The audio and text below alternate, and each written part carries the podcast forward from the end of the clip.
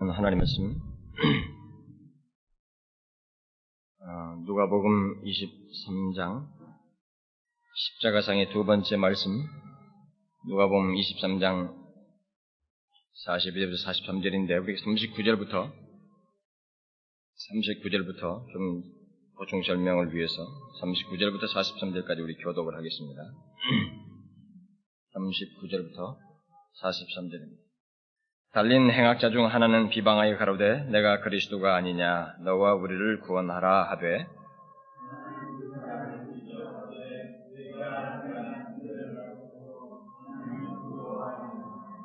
우리는 우리의 행한 일에 상당한 보응을 받는 것이니 이에 당연하거니와 이 사람의 행한 것은 옳지 않은 것이 없느니라 하고.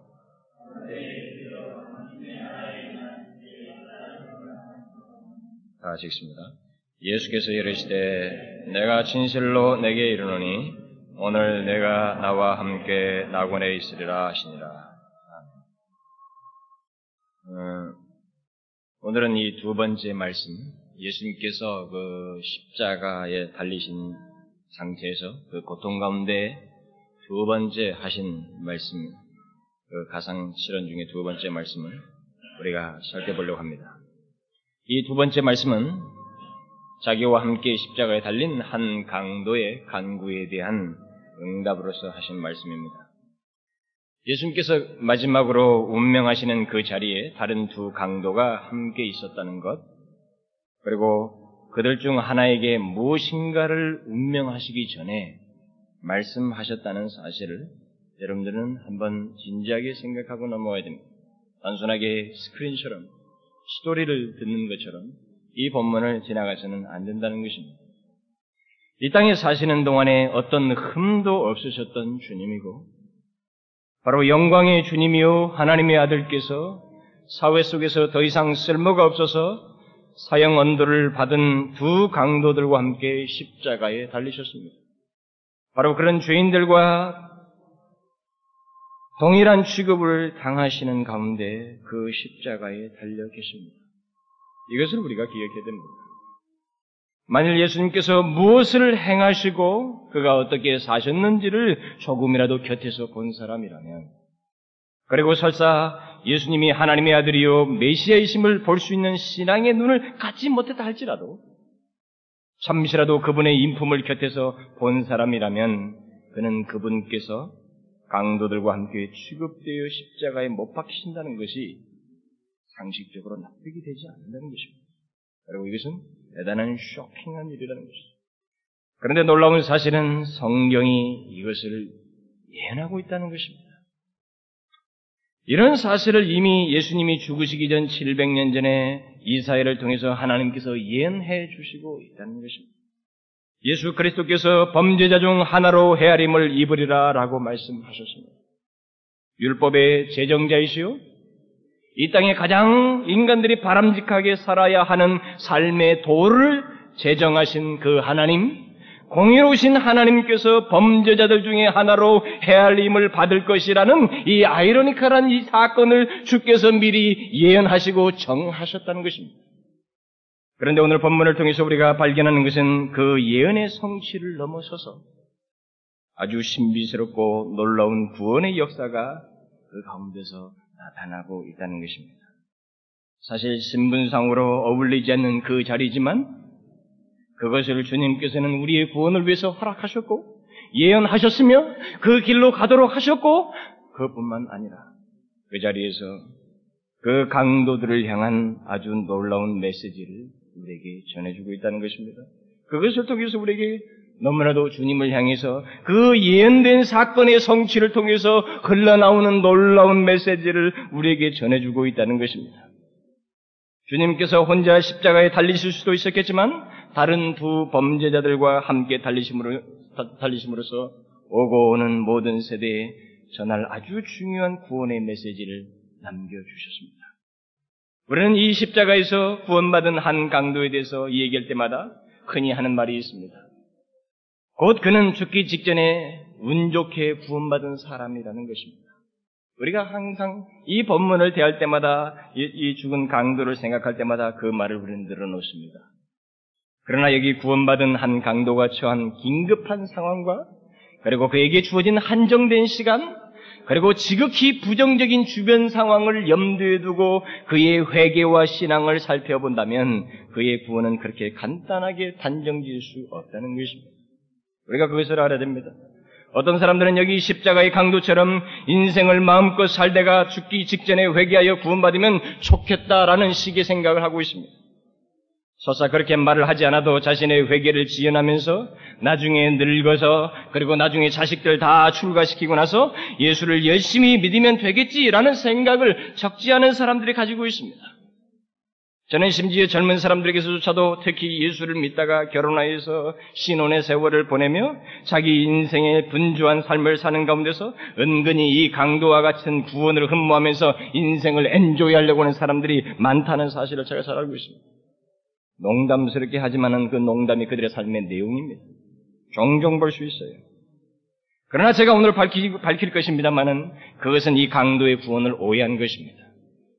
성경은 결코 그처럼 값싼 구원을 말한 적이 없습니다. 그렇게 값싸게 구원이 주어진다고 말한 적도 없고 그런 신뢰를 보여준 적도 없습니다. 그렇게 볼 때 이 강도의 구원은 그렇게 간단한 구원이 아닙니다. 값싼 구원도 아니라는 것이에요. 주님께서 십자가에서 이 강도에게 구원을 약속하신 것은 아무런 나타난 증거도 없이 하신 말씀이 아니라는 것입니다. 또 오늘날 많은 사람들이 원하는 것처럼 요행을 가지고 구원을 사모하도록 하기 위해서 주어진 샘플도 아니라는 것입니다. 오늘 본문은 그렇지 않다는 것을 분명히 우리에게 말해주고 있습니다. 그뿐만 아니라 십자가에서 그 강도의 간청에 응답하신 주님의 말씀을 기억할 때 이 십자가에서 하신 두 번째 말씀은 우리가 생각하는 것보다 훨씬 크고 놀라운 진리가 담겨져 있다는 것입니다. 저는 오늘 본문을 말하기 전에 이 강도의 구원을 오해하여서 요행스러운 구원과 인생 말년의 구원을 은근히 사모하는 사람들을 위해서 제가 먼저 한 가지를 말씀드리고 싶어요. 인생의 마지막 순간까지 기다렸다가 예수를 구주로 영접하겠다거나 또 인생 말년까지 나의 생활을 엔조이 하다가 그때 가서야 주를 열심히 믿어보겠다는 생각을 하는 사람들에 대해서 저는 해줄 말이 있어요. 이 본문에 대한 오해를 수정시키고 싶습니다. 그건 뭐예요? 여러분들이 항상 생각하는 그 마지막 순간이라고 하는 것이 언제 올지 여러분들이 어떻게 아느냐는 거예요. 먼저 이것부터 생각하시고. 마지막 순간에 예수 믿겠지, 믿어볼 거야 라고 하는 그 마지막 순간이 여러분들에게 언제 올지 어떻게 합니까? 그리고 그 마지막 순간이 왔을 때 이 강도와 같이 믿음의 실체를 정확히 드러낸다는 보장을 누가 해요? 저는 죽는 순간에 무척이나 세상적인 그 욕망과 하고 싶은 것, 먹고 싶은 것에 휘말려 있는 그 사람들을 제가 종종 봤어요. 운명하는 순간에. 믿음 고백 안 합니다. 아무리 목사가 가서 권면하고 권면해도 말아듣지를 못합니다. 회개할 수 있는 권면을 주고 구원을 소개하여도 그것을 듣지를 못합니다. 자기 마음대로 될 것 같아요? 그동안 자기 방식대로 생각하고 살아온 그 몇십 년의 경험이 있는데 갑자기 죽기 직전에 주님을 의지하며 신앙을 고백하며 하나님을 위해서 살고 싶다고 구원받고 싶다고 말할 것 같습니까? 아니에요. 쉽지 않습니다. 미안합니다만은 여러 개의 가능성 중에 하나의 베팅하는 도박과 같은 것입니다. 그런 행동은 저는 나이 드신 사람들이 주님을 솜쉽게 믿는 것을 쉽게 보지 못했어요. 물론 주님께서 나이가 먹은 사람이라고 구원을 더디 주신 것, 주신다는 것은 아님에도 불구하고 그들이 그동안 하나님을 없인 여겨왔던 습관과 사고방식, 삶의 방식이 형성되어 있기 때문에 주님 영접하는데 무척이나 더디하고 자기 판단을 의지하고 자기 사고방식을 의존해서 하나님을 제대로 받아들이지 않는다는 것입니다. 자기가 얼마 안 남은 삶마저도 주님께 드린 것보다는 좀 더 엔조이하고 싶어 한다는 거예요. 한번 질문해 봅시다. 정말 자신들이 생각하는 그 마지막 순간이 예상대로 늙어서 올까요? 올까요? 정말 늙어서 올까요? 만약 하나님께서 그 마지막 순간을 당장 우리에게 있게 하신다면 어떻게 하겠느냐는 거예요. 하나님 앞에 그렇게 더 이 강도를 은근히 사모하면서 언젠가 회개하겠지라고 하는 생각 그 사람 먹는 사람에게 당장 마지막 순간이 왔을 때 그에게 기회가 주어질까요? 신만의 말씀. 게다가 그런 생각을 하는 사람들에게 있는 이 강도에 대한 커다란 오해 중에 하나는 이 강도가 그의 인생의 마지막 기회를 잘 잡아서 구원받았다고 생각한다는 것입니다. 그러면서 자신들에게 이미 주어진 구원의 기회를 마지막까지 미루면서 마지막에 한번 잘 잡아보자는 거죠. 살면서 말년에 잡겠다는 겁니다. 말년에 믿는 그 어떤 기회를 잡아보겠다는 거예요. 그러면서 자기 삶을 살고자 합니다. 그러나 여러분이 기억해야 할 것은 이 강도는 그에게 여러 번 기회가 주어진 것 중에 마지막 기회를 잡은 게 아니고 그는 십자가에서 그에게 주어진 첫 번째 기회를 잡은 사람입니다. 오해하셔서는 안 됩니다. 그는 그가 예수님을 처음 만나는 장면이었습니다. 그 자리에서 처음 주어진 기회를 잡은 사람입니다. 그 첫 장면에서 하나님을 믿었고 예수 그리스도를 고백한 사람입니다. 오해하지 마십시오. 이것이 이 강도와 오늘날 뜨내기 신자들 사이의 차이입니다. 이 강도는 마지막이 아니라 그에게 주어진 첫 기회에 주님께 회개하고 구원을 받았습니다.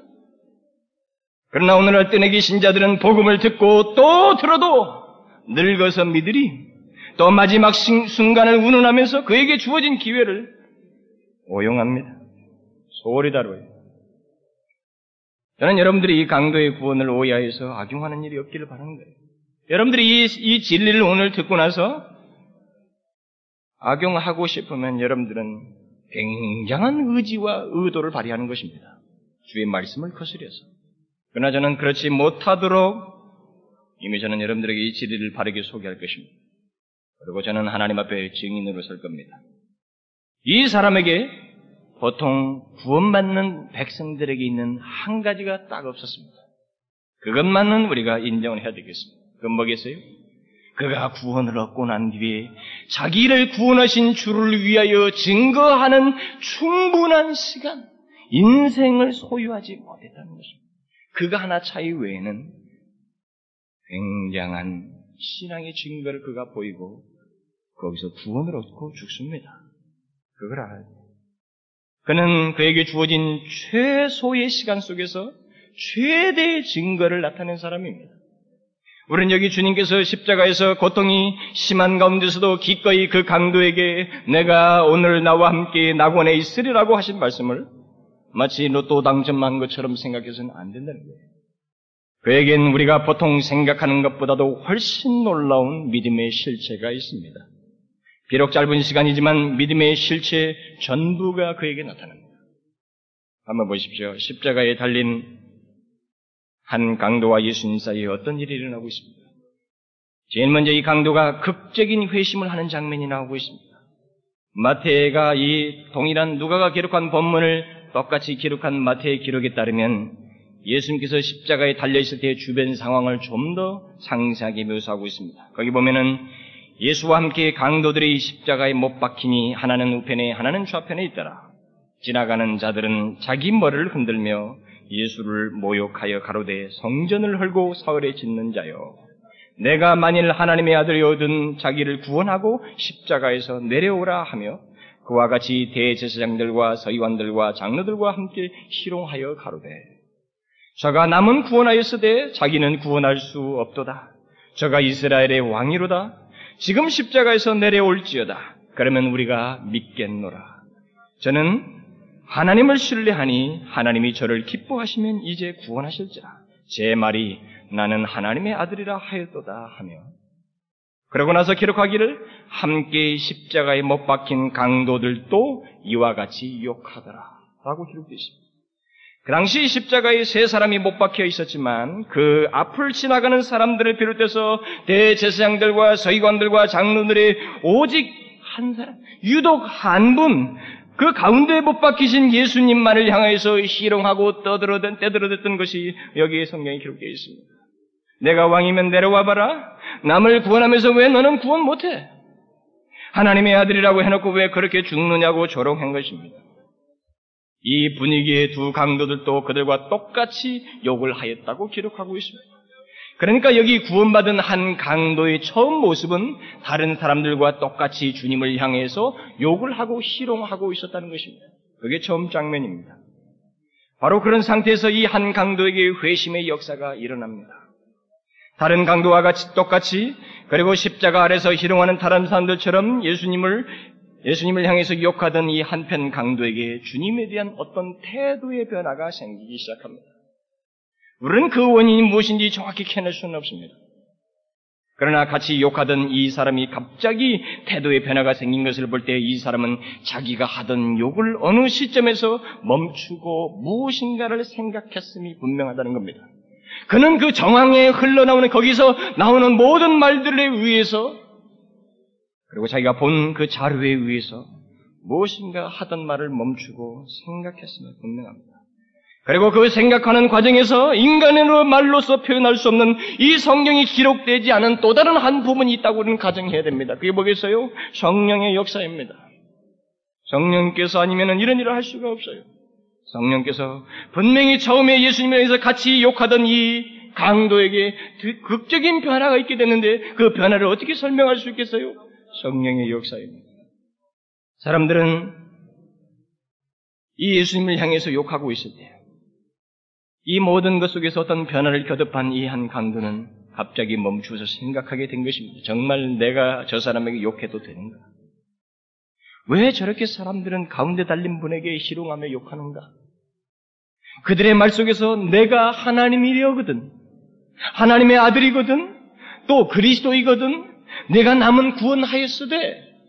라는 좀처럼 믿기지 않는 말들을 이 사람은 들었습니다. 그것을 들었을 때 이 사람은 멈추어서 자기가 욕하는 것이 바른가? 이렇게 분명히 생각했을 거예요. 생각했으면 분명합니다. 어쩌면 이 사람은 십자가를 지고 골고다 언덕까지 올라올 때 예수님의 모습을 생각해 보았을지도 모르겠습니다. 좀처럼 극악범 같지 않은 그 모습, 그리고 십자가에 달리실 때도 그에게는 무엇인가 다른 점이 발견되었어요. 심지어 그는 십자가에 달려서도 그를 못 받고 희롱하는 자들 향해서 아버지여 저희를 사하여 주옵소서 자기 하는 것을 알지 못함이니다. 라는 기도를 들었습니다. 이 강도는 그를 향하여 욕을 할 수가 없으며 그분은 욕을 받을 뿐이 아니라는 판단에까지 이르게 된 것입니다. 이런 과정을 통해서. 그 강도는 또 예수님의 십자가 위에 쓰인 조롱의 명패이지만 유대인의 왕이라는 글을 읽었을 겁니다. 그리고 하나님의 아들 그리스도 남은 구원하였다는 조롱하는 말들에다가 무엇인가 자기와는 분명히 다른 자기 옆에 달린 분의 모습에서 더 이상 그는 욕을 할 수가 없었어요. 오히려 그분에 대한 믿음과 어떤 경외심이 생겼음에 틀림이 없습니다. 이를 어디서 알 수 있습니까? 그가 태도를 바꾸어서 말을 한 내용들에서 우리가 발견할 수가 있습니다. 그가 했던 말들을 가만히 살펴보면 그리고 그, 그런 말들을 했던 환경을 기억해 보게 될 때 그에게는 어떤 분명한 회개와 믿음이 있었음을 알 수가 있습니다. 그러므로 우리가 이 시간 살펴보아야 할 것은 강도의 말 속에 담긴 변화와 믿음입니다. 그리고 그 강도의 말에 대한 주님의 반응이. 자, 먼저 이 강도가 마음을 돌이켰던 그 환경은 어떻습니까? 이 강도가 예수님을 향해서 태도를 바꾼 상황과 근거가 무엇이었어요? 이것은 굉장히 특이한 환경입니다. 여러분들이 이 본문을 굉장히 제대로 이해하셔야 됩니다. 굉장히 특이한 상황이에요. 이 사람이 변한, 이 세상에 예수를 믿고 변화되는 사람들의 환경이 다 다양하지만 이 강도가 변화된 환경만큼 또 독특한 환경도 없습니다. 특별한 환경이에요. 완전히 다른 환경입니다. 그런 근거 속에서 그가 변화를, 변화를 거듭했어요. 여러분은 이것을 잘 보셔야 됩니다. 이 강도가 회개한 시기는 주님이 능력을 행하시던 시기가 아니었습니다. 또 오늘날처럼 예수님께서 부활 승천하셔서 하나님 보좌 우편에 앉으신 가운데서 그를 믿는 형편도 아니었습니다. 이 강도는 예수님께서 자신과 남을 구원할 수 없을 듯한 처참한 모습을 하고 있을 때 그분을 향하여 태도의 변화를 가져왔습니다. 그리고 믿음을 가졌어요. 이것을 우리가 기억해야 됩니다. 이 강도가 예수님께 구원을 요청했던 상황은 예수님께서 아주 수치스러운 모습 속에서 힘없이 무력하게 사람들의 조롱을 받는 가운데서 맥없이 죽어가는 장면 속에서 요청했어요. 구원을 요청했습니다. 자기와 같이 교수대에 달려있는 한 사람, 한 사람을 향해서 구원을 요청하는 일을 이 강도가 했다는 것을 우리는 기억해야 됩니다. 피를 흘리며 죽어가는 모습을 보면서 바로 그분을 향하여 당신의 나라, 나라에서 임할, 나라가 임할 때 나를 생각해 달라고 했어요. 이게 맞아요? 이런 말을 한다는 것이, 이런 요청을 한다는 것이 그 환경에서 맞아 떨어집니까? 전혀 떨어지지 않습니다. 그걸 우리가 기억해야 됩니다. 여러분과 저는 여기 십자가에 달리신 분이 그 후에 어떻게 되었는지를 알고 있습니다. 우리는 성경의 기록을 가지고 있어요. 십자가에 죽고 그 자리로 끝난 게 아니라 그는 부활하시고 생천하셔서 그 이후로도 성령을 보내셔서 교회마다 병자를 일으키시며 하나님의 능하신 역사를 일으킨 생생한 기록을 가지고 있습니다. 그런 하나님을 믿고 있어요. 그런 그리스도를 우리는 믿고 있습니다. 그러나 이 강도를 보십시오. 이 강도가 예수님을 믿었던 상황은 어때요? 외형적으로 볼 때 자기처럼 처절하게 죽어가는 주님의 모습이에요. 누가 보아도 그는 누구를 구원한다는 것이 불가능한 것 같은 상황을 가지고 있습니다. 그런 믿겨지지 않는 상황에서 이 강도는 그분을 향하여 자기의 운명을 부탁하고 있습니다. 이 강도는 겉으로 보기에 자신의 생명도 보, 보존할 수 없을 것 같은 주님의 손에 자신의 영원한 운명을 내어 맡기고 있습니다. 잘 기억하십시오. 이 강도는 제자들이 다 주님을 버리고 도망갔을 그때 예수님을 왕으로 고백하고 있습니다. 당신의 나라가 임할 때. 예수님께서 십자가에 못 박히실 때 그 당시 예수님을 왕으로 고백하며 믿은 사람은 아무도 없었습니다. 이 강도 한 사람밖에 없었어요. 그 당시 십자가에 달리신 당시. 유다도 배반했고 베드로도 부인했으며 나머지 제자들과 그동안의 추종자들도 가까이서 모습을 드러내지 않고 떠나 있었습니다. 바로 그런 상황에서 이 강도만큼은 당신의 나라에 임하실 때 나를 생각하소서. 왕으로 생각하소서. 오늘날 같이 예수님, 예수, 예수를 믿도록 멍석을 다 깔아주고 주변에서 이 사람 저 사람 권면해주고 전화해주고 신경 써주고 믿도록 도움을 주어도 예수를 믿지 않는 사람들이 이 세상에 오늘날은 참으로 많지만 이 강도는 반대로 모두 예수를 인정하지 않는 상황에서 그를 구원자로 고백하고 있어요. 이 차이를 발견하십니까? 여러분과의 차이를 발견하십니까? 이 차이를 발견하셔야 됩니다. 예수님을 향하여 모든 사람이 열광하면서 적대하는, 적대하는 분위기 속에서 예수님을 구원주로 고백한 사람은 이 강도뿐이었습니다. 그렇게 볼 때 예수님이 십자가에 못 박히신 후 가장 먼저 예수님을 구원주로 인정한 사람은 이 강도입니다.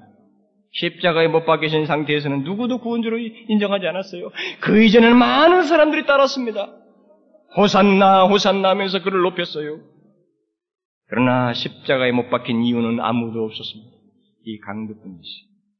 이 강도는 마음을 돌이켜서 주님을 자신을 구원하실 분으로 믿고 그에게 자기 영혼을 맡겼습니다. 그에겐 보통 구원받는 모든 백성들에게 있는 공통된 믿음, 다시 말하면 참된 믿음의 내용이 있었습니다. 그게 어떤 것들이었어요? 그의 말 속에서 우리가 발견하는 첫 번째 사실은 그가 하나님을 두려워하였다는 것입니다. 다시 말하면 그는 하나님의 심판을 믿고 있었습니다. 하나님을 두려워 아니하느냐라고 다른 강도에게 말하였어요. 그는 죽음 앞에서 하나님의 심판을 의식하지 않고 하나님을 두려워하지 않는 다른 강도를 책망했습니다. 이제 이 강도는 하나님을 두려워하는 마음으로 주님을 향하여 비방하는 다른 편 강도의 잘못을 책망합니다. 내가 동일한 정죄를 받고서도 하나님을 두려워 아니하느냐? 저는 이 강도가 이전에는 이처럼 남의 잘못을 진지하게 책망하지 않았다고 생각이 돼요. 더욱이 다른 편 강도가 같이 강도질을 했던 파트너였다면 그런 설이 있습니다. 그런 주장이 있어요. 만일 그렇다면 더더욱 이러지 않았을 것입니다. 자기의 그 강도질을 했던 파트너를 향해서 그의 잘못을 책망하고 비방하는 이런 일을 그는 그 전에 하지 않았었을 것입니다. 여러분은 하나님을 두려워함으로 또 하나님의 심판을 의식하여서 여러분 주위에서 행해지고 있는 죄악들, 특히 여러분의 친구 사이에서 행해지는 죄에 대해서 책망해 본 적 있어요? 책망하십니까? 이것이 죄이기 때문에 싫다라는 말이라도 해봤습니까? 직장 관계든 친구 관계든 어떤 가족 관계에서든 이것이 죄이기 때문에 싫다라고 거절을 해봤어요? 책망을 해보았습니까? 제 경험으로 볼 때 저희 친구들이 잘못된 일을 도모할 때 잘못인 줄 알면서도 제가 침묵을 지킨 적이 있습니다. 그 결과가 어떻게 된 줄 아십니까? 결과는 제가 그 잘못에 동참하였습니다. 제 경험이 그래요. 죄악된 일이 행해질 때 침묵하는 사람은 그 죄에 동참하는 사람입니다. 이것이 성경의 진리요 우리 경험에서 확인할 수 있는 사실입니다. 그렇다고 지혜롭지 못하게 자기만 잘난 것처럼 하라는 것은 아닙니다. 단지 죄인 줄 알면서 침묵한다는 것이 주님을 알 때, 또 주님의 심판을 기억할 때 결코 쉽지가 않다는 것입니다. 이 강도를 보십시오. 우리가 놀리는 이 강도는 자기 동료의 죄를 책망하고 있습니다. 그뿐입니까? 이 강도는 자기의 죄에 대해서도 고백을 했습니다. 우리는 우리의 행한 일에 상당한 보응을 받는 것이니 이에 당연하거니와. 이 강도는 자기가 행한 일에 마땅한 벌을 받고 있으며 그것은 당연하다고 인정하고 있습니다. 이 강도는 자신의 잘못과 죄과를 인정하고 있습니다. 자신은 죽어 마땅한 죄인인 것을 고백하고 있어요. 이 강도는 다른 강도가 깨닫지도 고백하지도 않는 중요한 진리를 깨닫고 고백하고 있습니다. 이 같은 회개를 통해서 이 강도는 주님께 도움을 구하고자 하는 마음, 자신의 운명을 내어 맡기고자 하는 마음을 갖게 되었습니다. 이 강도를 통해서 다시 한번 발견하는 것입니다만은 회개가 없는 구원의 시작은 없다는 것입니다. 잘 들으십시오. 회개가 없는 구원의 시작은 없습니다. 회개와 함께 갖게 되는 믿음이 아니라면 그 믿음은 의심스럽다는 것입니다. 참된 믿음이 아니라는 거예요. 그리스도인의 믿음은 회개와 함께 생겨나는 것입니다. 자신의 죄인됨을 인정하고 자신은 구원을 받아야 하며 이를 위해서는 주님밖에 없다고 하는 절박한 이 회개의 터닝이 없이는 믿음이 있을 수가 없고 구원이 있을 수가 없어요. 이 강도의 믿음을 너무 과소하게 평가해서는 안 되는 이유가 있다면 그것은 이 강도가 하나님을 분명히 심판자로 깨닫고 있고 자신의 죄가를 인정하고 있으며 자신의 죄인됨을 고백하고 있다는 것입니다. 누구에게나 구원받는 사람들에게는 공통적인 내용이 이 사람에게 있다는 것입니다. 그러나 오늘날 그리스도인들을 보면 하나님 앞에서 분명한 회개의 경험이 없이 금방 Christian life를 하고 점프해요. Christian life, 그리스도인다운 삶, 뭐 Christian life를 운운하면서 뭔가 사교적인 그리스도인의 삶을 살려고 합니다. 바로 이것이 오늘날 교회의 비극이에요. 하나님 앞에서 자신의 죄인됨을 절박하게 느끼고 회개해보지 않고 교회 안에서 그저 좋은 경험들, 즐거운 추억들만 가지고 예수를 믿으려고 하니까 조금 믿다가 어려움이 생기면 혼란을 겪고 교회를 떠나거나 아니면 자기 방식대로 예수를 믿어보려고 하는 그런 모습이 교회 속에 있는 거예요. 뭐예요? 회개가 없이 예수를 믿기 때문에 생기는 일입니다. 여러분은 이런 모습을 발견해보지 못했어요?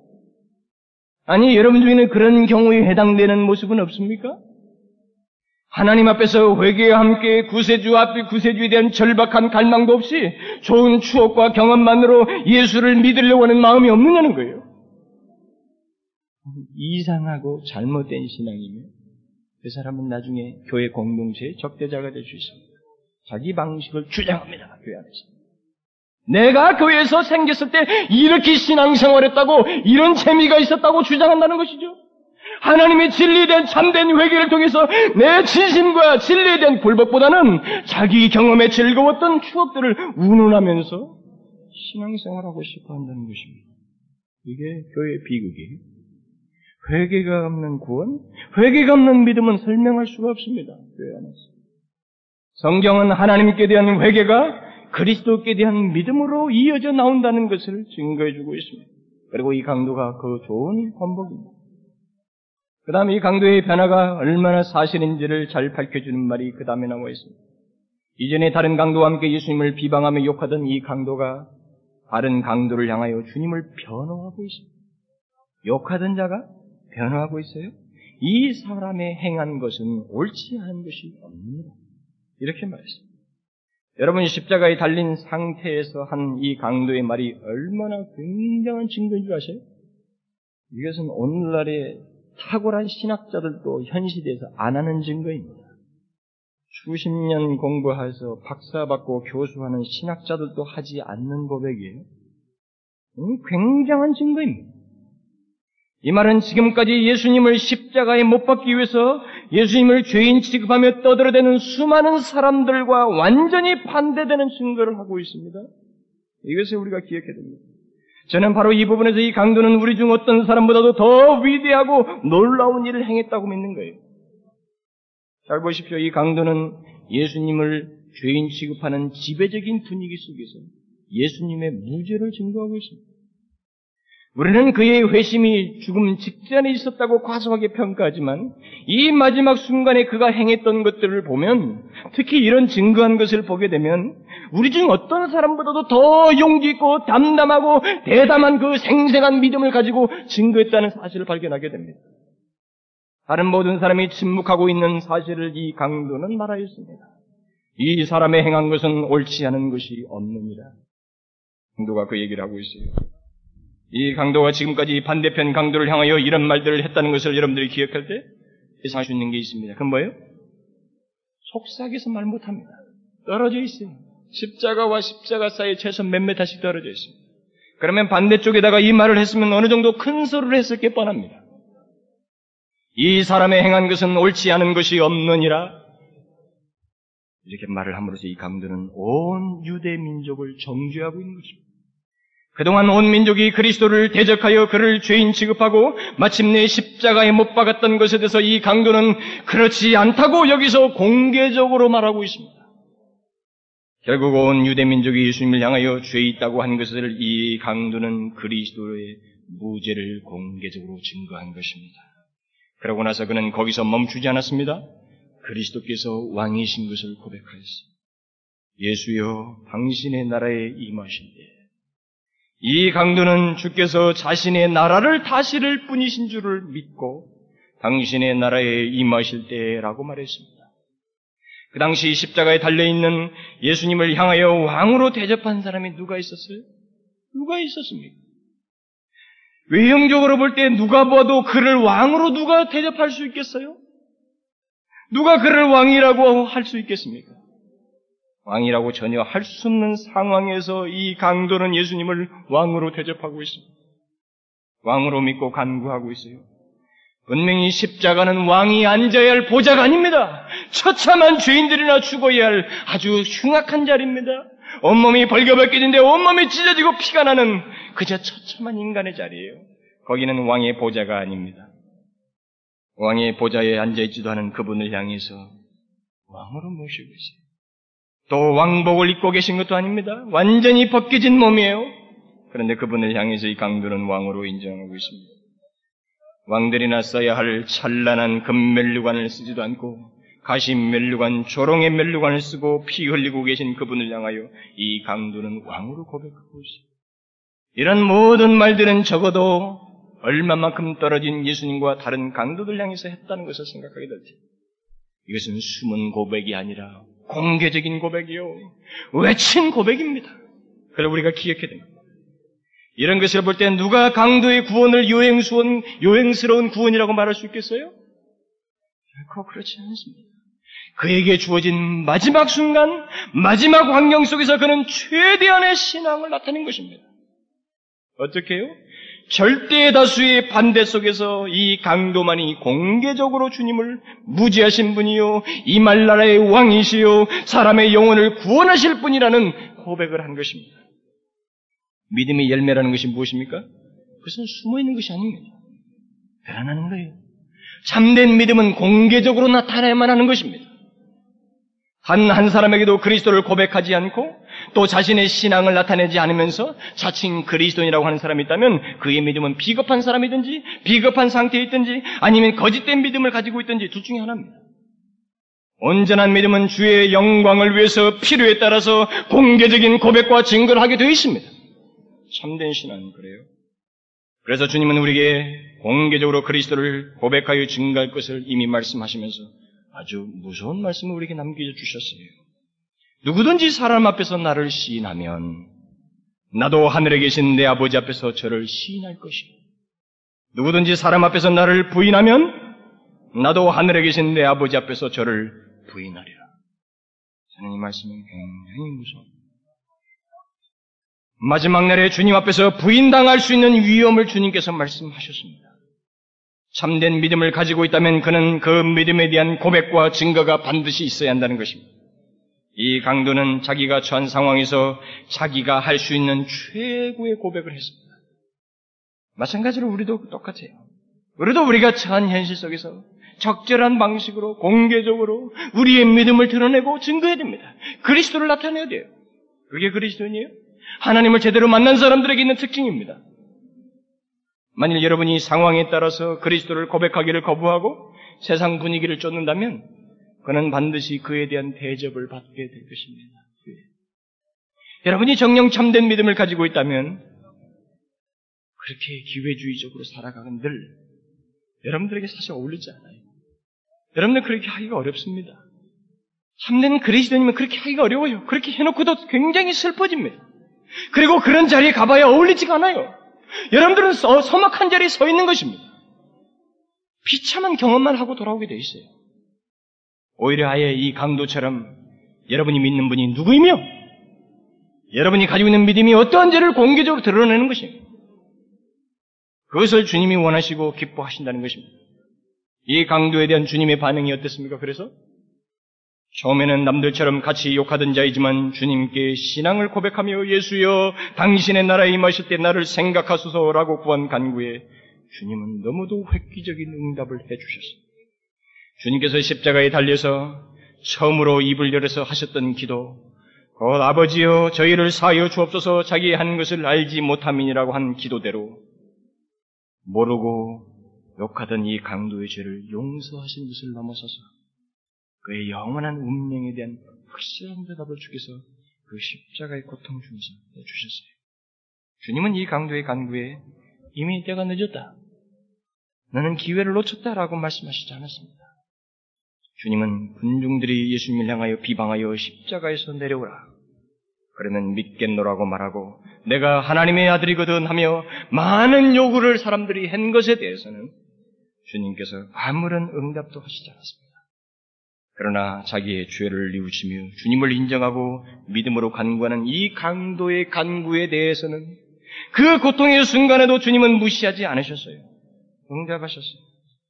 어쩌면 주님께서 십자가에서 심한 고통을 받고 계신다고 할 때 강도의 개인적인 요청 정도는 무시해버려도 됐을지도 모릅니다. 그렇지만 우리 주님은 그렇지 아니하시고 여러 요구들과 여러 외침과 여러 소리, 소리들 가운데서 유독 이, 강, 이 강도의 요구만큼은 주께서 애정스럽게 답해 주셨어요. 십자가에 돌아가시면서도 주님은 구원의 애정을 보이셨습니다. 바로 이것이 주님의 마음이에요. 회개하는 자들을 향한 주님의 구원의 열정이 이 십자가에서 다시 한번 잘 나타나는 것입니다. 여러분 주님께서 완악한 자들 향해서는 무반응하시지만 누구든지 진실로 회개하는 자들 향해서 나타나시는 반응이 무엇인가를 우리는 여기서 발견하게 되는 겁니다. 뭐예요? 신속함이에요. 신속한 반응입니다. 아무리 고통을 받고 있는 십자가에서라도 거기서 보이시는 그 주님의 깊은 사랑을 우리가 보게 되는 것입니다. 아주 신속한 사랑을 보게 되는 거예요. 주님은 십자가에서도 자신이 왜 거기서 죽으셔야 하는지를 잊지 않으셨습니다.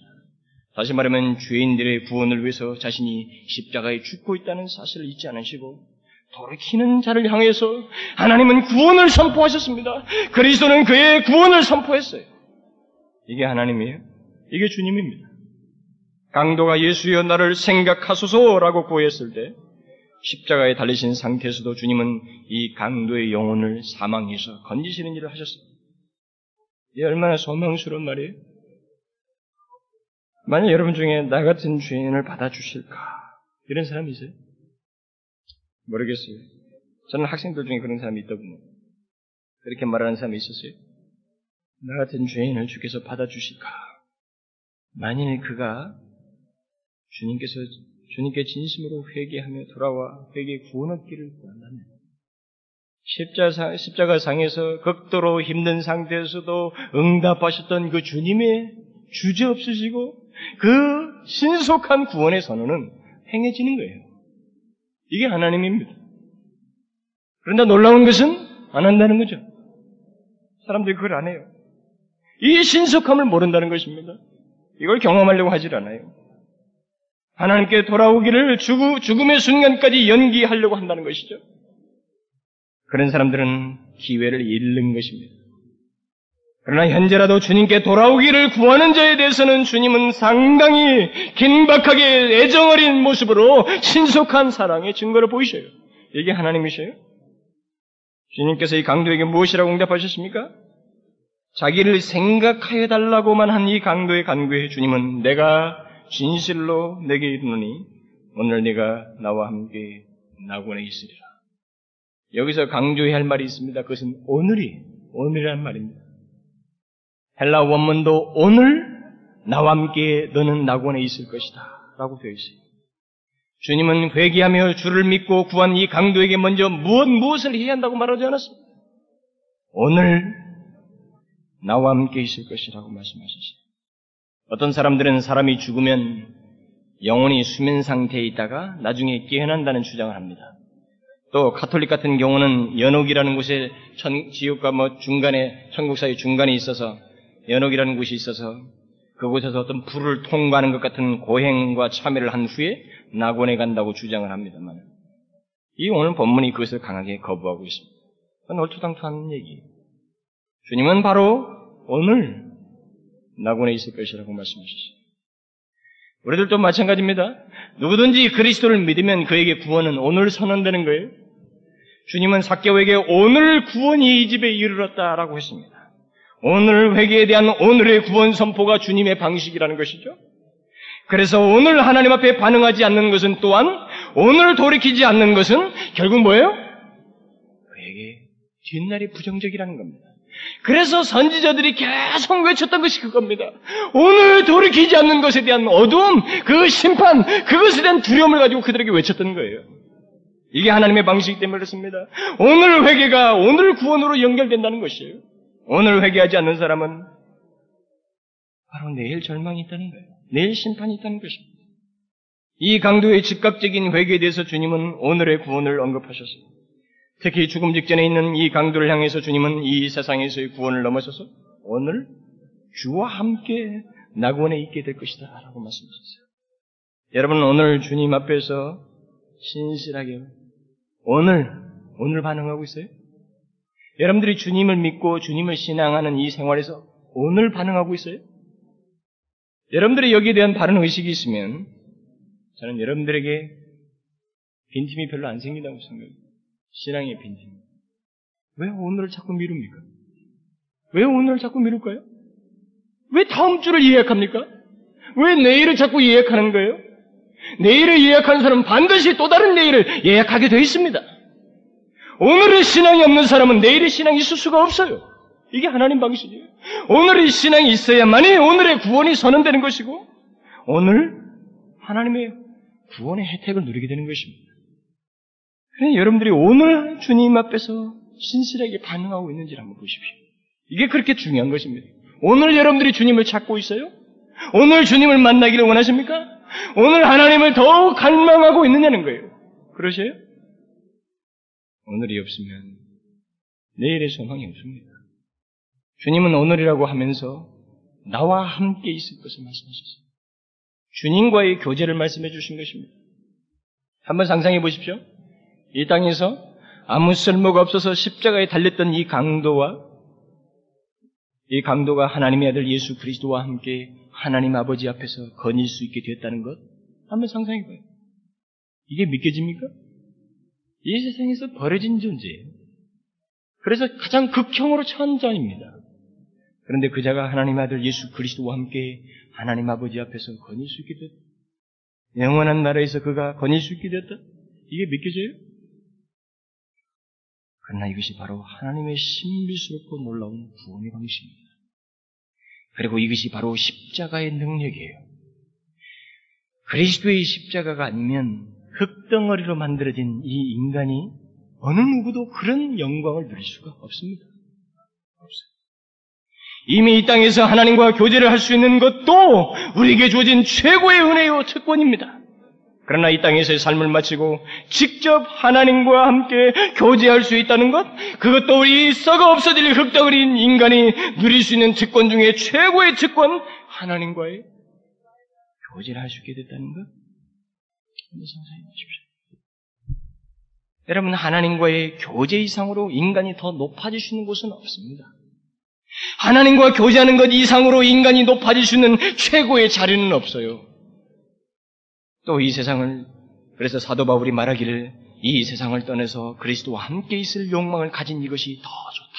그랬어요. 그래서 사도 바울은 이 땅에 살면서도 몸을 떠나 주와 함께 거하기를 사모한다고 그랬습니다. 여기서 낙원이라는 것도 그리스도인들의 이 땅에서 삶에 대한 어떤 보상이 될 것, 그런 의미만 있는 것이 아닙니다. 낙원조차도 우리가 그리스도와 함께 있다는, 있는 것이 없으면, 사실 낙원도 가치가 없는 거예요.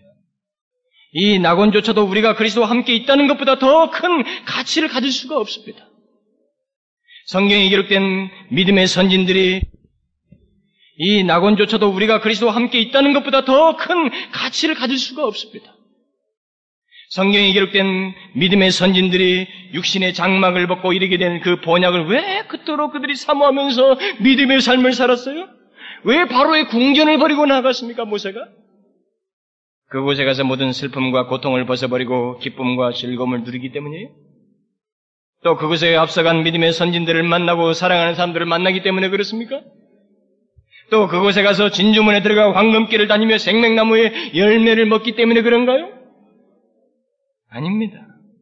이 땅에 태어나서 썩어질 우리가 이제 영원한 몸을 가지고 하나님과 함께 이제 영원히 하나님 앞에서 거닐 수 있다는 것, 주님과 교제할 수 있다는 이 특권입니다. 이것이 가장 사무되었어요. 이것을 바라보며 나아갔습니다. 믿음의 선진들이. 주님은 강도에게 바로 그것을 약속하고 있습니다. 자기와 함께 낙원에 있을 것이라는 거예요.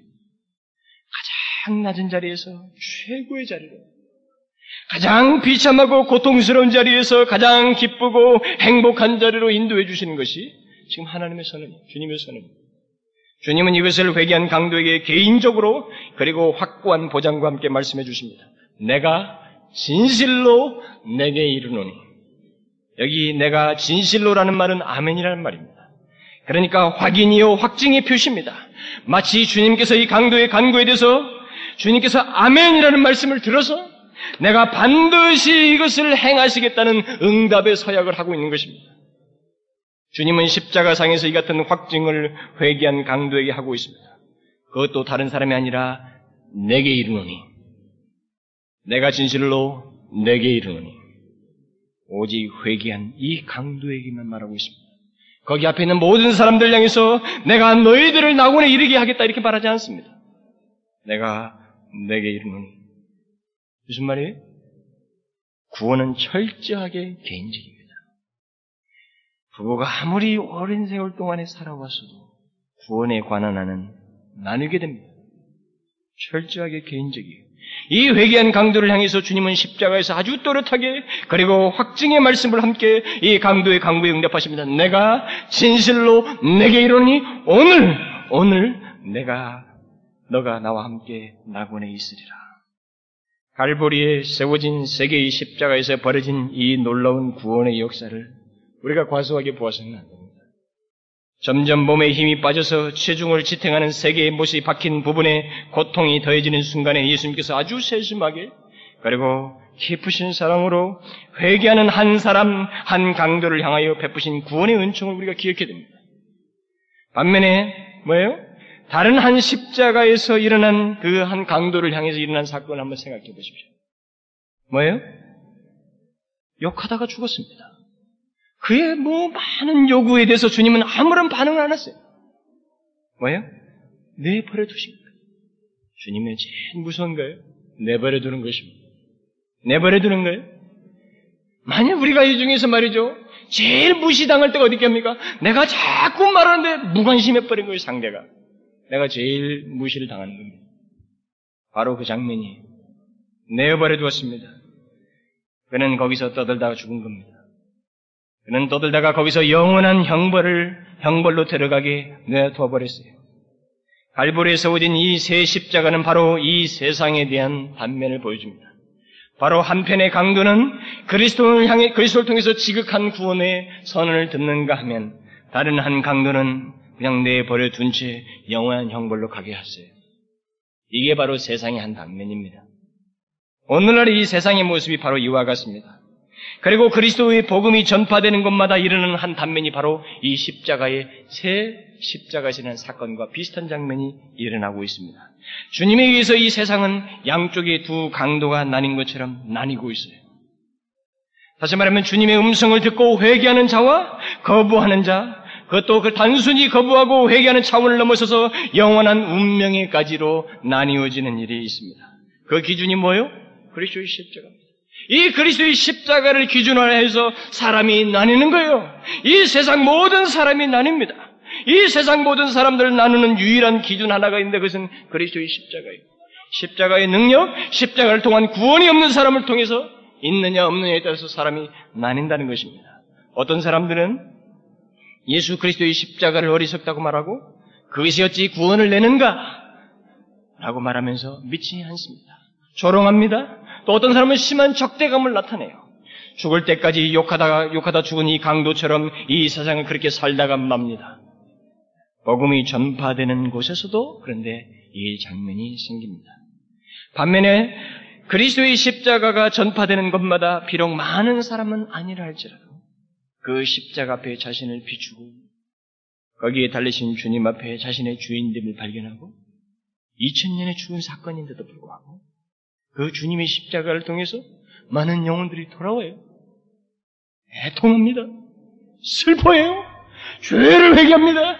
이 땅에서 맛보진 구원을 맛봐요. 그 영혼이 기뻐서 날뛰고 영혼의 만족을 누리게 됩니다. 이 나눔이 있어요. 이게 뭐예요? 십자가를 통해서 나는 것입니다. 이 세상은 그리스도의 십자가를 중심으로 해서 두 쪽으로 나뉜다는 것입니다. 그리고 복음이 전파되는 곳마다 심지어 이 그리스도의 십자가에 대한 말씀이 설교되는 곳마다 두 쪽으로 나뉘는 일이 있어요. 어떤 사람은 그 십자가 때문에 자신의 영혼의 생명과 구원을 위해서 하나님 앞에 나가거나 그 십자가 때문에 더욱 하나님 앞에 헌신코자 하는 모습을 드러내는가 하면 반대로 어떤 사람들은 그런 설교를 싫어하고 지루해하고 마음이 동하지 않고 관심을 갖지 않습니다. 그런 나눔이 있어요. 이 나눔의 중간에 그리스도의 십자가가 있습니다. 갈보리 새 십자가에서 벌어진 이 나눔, 그것은 구원의 나눔이요, 생명의 나눔이며, 천국과 지옥의 나눔입니다. 그런데 이 일이 예수님 당시에만 있는 게 아니라 오늘날도 있습니다. 오늘날도 있어요. 여러분은 그리스도의 십자가에 제가 그래서 물어봐야 되죠. 여러분들은 그리스도의 십자가에 어떤 반응을 하시냐요 여러분은 어떠세요? 이 십자가가 여러분들을 나누어요. 그러면 여러분들의 그 나눔이 어떤 자리에 있게 합니까?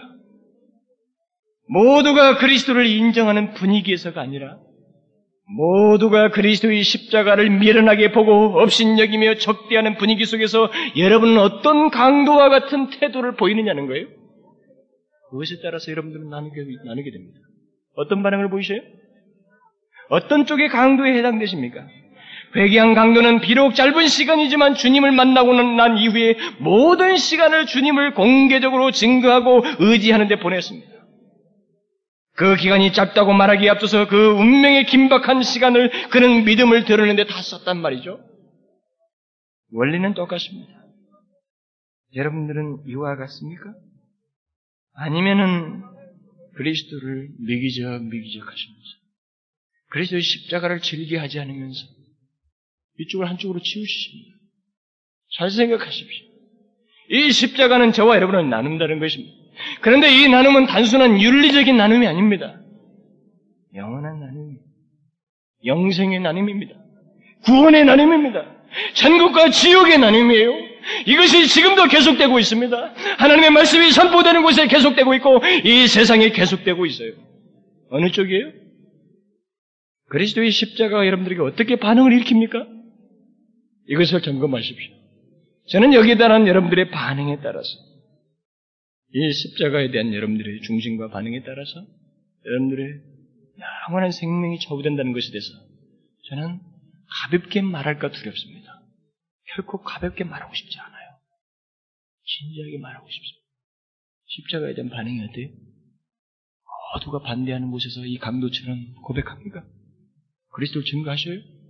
그리고 남은 짧은 시간이지만 주어진 시간을 주를 위해 씁니까? 그 사람은 구원받을 것이며 주님은 그 사람을 향해서 오늘 내가 나와 함께 낙원에 있으리라는 말씀을 듣게 될 것입니다.